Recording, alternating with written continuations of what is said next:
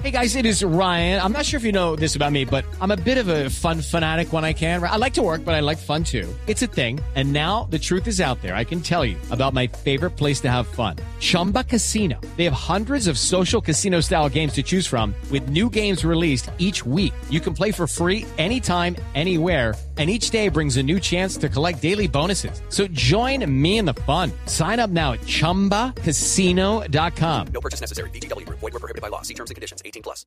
Bueno, don Eric Lara, muy buenos días. Buenos días, María Clara, ¿cómo estás? Bien, ¿cómo le va? Pues bien, esperando que Millonarios mejore porque es que Santa Fe no tiene con quién jugar. Ay, no fregues, ay, me salió santafereño. Pues. Mire, que no, no se tiene con quién exponga. jugar eh. y entonces Nacional Sí. y Junior, los demás Sí. que no existen o Claro. quedan. Sí. Atlético Ah. Nacional. Que es el único, el único que está entre los siete mejores del mundo. Ay, no, El no. Deportivo Independiente de Medellín, del de Tito. Que soy tan hincha que pregúnteme cómo se llama el técnico. Ah, no, Sí. pero ese sí, Leonel, ¿cierto? Sí. pero así como de chiripa. Bueno, mi querido Eric. Bueno, pues bienvenido don Oscar Jaime, de vuelta. Muy amable, don Erika eh, José. Eric José. está bueno. ¿Usted se llama Eric qué? ¿Eric qué? José. Eric Manuel. ¿Eric Manuel? Manuel. Eric Manuel, Manuel. sí. Bueno, Eric Manuel. Manuel. Sí. Tiene cara de Mi Manuel. querido estimado Tito, mire, emprender empresa, pero cómo no arriesgar los bienes y lo que has hecho hasta ahora. Mm. Ajá. Ah, chévere. Ese es nuestro tema de hoy. Ujú. Y es que eh, ante tanta dificultad económica que está enfrentando este país, muchos están empezando a pensar en montar su propio negocio porque o se han quedado desempleados o están viendo las cosas muy difíciles y no, yo de pronto puedo salir adelante haciendo empresa. Ujú. Y eso es lo que está generando esta época de dificultad, decir, bueno, veamos a ver si podemos conseguir dinero por otro lado montando empresa. Pero fíjate, María Clara, que el 90% de los emprendedores quiebran no, no por temas financieros, sino ¿No? por errores estratégicos al sentarse a pensar en hacer un negocio, en montar una fábrica de arepas, hacer empanadas en la casa o hasta hacer eh, aplicaciones de, de apps para eh, celulares o cosas en internet. La famosa planeación estratégica. Sí, exactamente. Esa es la, el principal, la principal causa de, los, de las quiebras de los emprendedores. Eso hace parte del análisis forense cuando ya uno tiene el cadáver terminado de la empresa. Para ser emprendedor realmente uno necesita un cambio de mentalidad en su tenacidad y además un apoyo psicológico muy importante. Pero el problema está en que empezamos a arriesgar los bienes que ya hemos logrado acumular o obtener, nuestra casa, nuestro carro, etcétera. Nos metemos en deudas de tarjeta de crédito con avances en efectivo para meterle al negocio. Mm. Entonces, ¿cómo hacer para que no causemos aún más problemas en nuestras finanzas? Son muchos los casos que se ven todos los días de emprendedores que terminan inclusive pues con problemas matrimoniales, separados, etcétera, porque pues terminan quebrados habiendo arriesgado lo que en conjunto en pareja han logrado hasta ese momento. Así que tenemos una serie de recomendaciones, María Clara, para todos aquellos que quieren emprender negocios, cualquiera que él sea, no importa. Mm. Primer punto, empiece pequeño, no arriesgue todo en el negocio, Sí. porque es que cuando uno se le ocurre una idea de negocio siempre está entusiasmado, piensa que eso va a ser perfecto, que le va a salir todo bien y apuesta demasiado. Es como el que va al casino y todo se lo juega al doble cero y resulta que sale el cero, fin, perdió todo. Claro. Segunda recomendación muy importante, antes de pensar en que el problema es de plata, dedíquese mucho tiempo en entender el mercado al cual va a acceder, cómo funciona, cuáles son los factores de éxito más importantes, cómo han logrado éxito otros, antes de siquiera meterle dinero a, a la idea.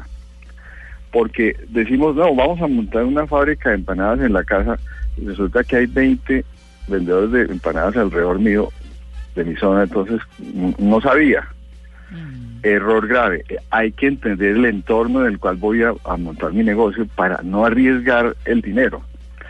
Si no entiendes eso, no se meta. Tercero, muy importante, siempre busque mentores. María Clara, uno de los principales temas es que el emprendedor piensa que sabe más del negocio que los demás y, y le explica a uno y tiene es apasionado y todas las cosas. No, hay otros que ya han pasado por ahí. Siempre busque un mentor que le ayude a entender un poco más y ojalá que se haya quebrado para que le enseñe a uno qué fue lo que hizo mal y, y cómo evitarlo. hacer siempre y revisar constantemente un presupuesto del negocio. Y evitar, ahí sí empieza el tema de la frugalidad. ¿Tú le contaste a Tito el tema de la frugalidad o él estuvo? No, él sobre estuvo eso. cuando hablamos Frugalidad, de, sí, de sí, ser sí, frugal. Y se Ah, fue, frugal hizo también, ese claro. viaje muy frugalmente, me imagino. Sí. Bueno, pues eh, hay que darse ciertos gustos en la vida. De todas maneras, Tito me trajo, Claro. me trajo chocotejas y no las voy a compartir. Ah, bueno. que es lo No, no, no, no, Nos, trajo, Sí. nos trajo. ¿Ah, sí? Ah, bueno. Ah, No eran de las mías, así como los niños de kinder. A mí. Entonces, mira, Tito en esa frugalidad seguramente hizo el, el, el test que se llama los cinco porqués. En todo gasto de un emprendedor se debe preguntar cinco veces por qué debo hacer este gasto. Cinco veces. Y si pasa la prueba de los cinco porqués, entonces el gasto se puede hacer. Y utilizar todo tipo de, de- de tácticas de frugalidad. No tener oficina, trabajar en virtual. Hay, hay anécdotas muy interesantes de emprendedores famosos, por ejemplo, el, el fundador de Araibu no tenía tarjetas personales, sino él en la parte de atrás de las tarjetas que le daban otros, anotaba sus datos y esa era su tarjeta de presentación para no gastar. Mira vos. Ese tipo de frugalidad hay que... Era un. Lara. Ya sabemos Claro, quién es que- su mentor. Ya sabemos quién es su mentor. Llegó. Dios mío. Mira, muchos, María Clara, para arrancar un negocio van y, y se, se, se meten en miles de tarjetas de crédito para miedo. sacar No. dinero, eh, avances. Mm. Es mejor, hay- hoy hay, por ejemplo, modalidades como el crowdfunding. El crowdfunding es invitar a inversionistas, a microinversionistas, a través de Internet para que inviertan en tu idea.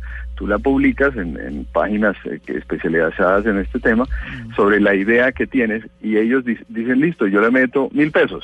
Pero si tienes mil personas que le meten mil pesos, ahí está tu capital semilla. Mm. ¿Y cómo le No responde a siempre- usted a esas personas? Usted Ah, a esas no, ellos- personas.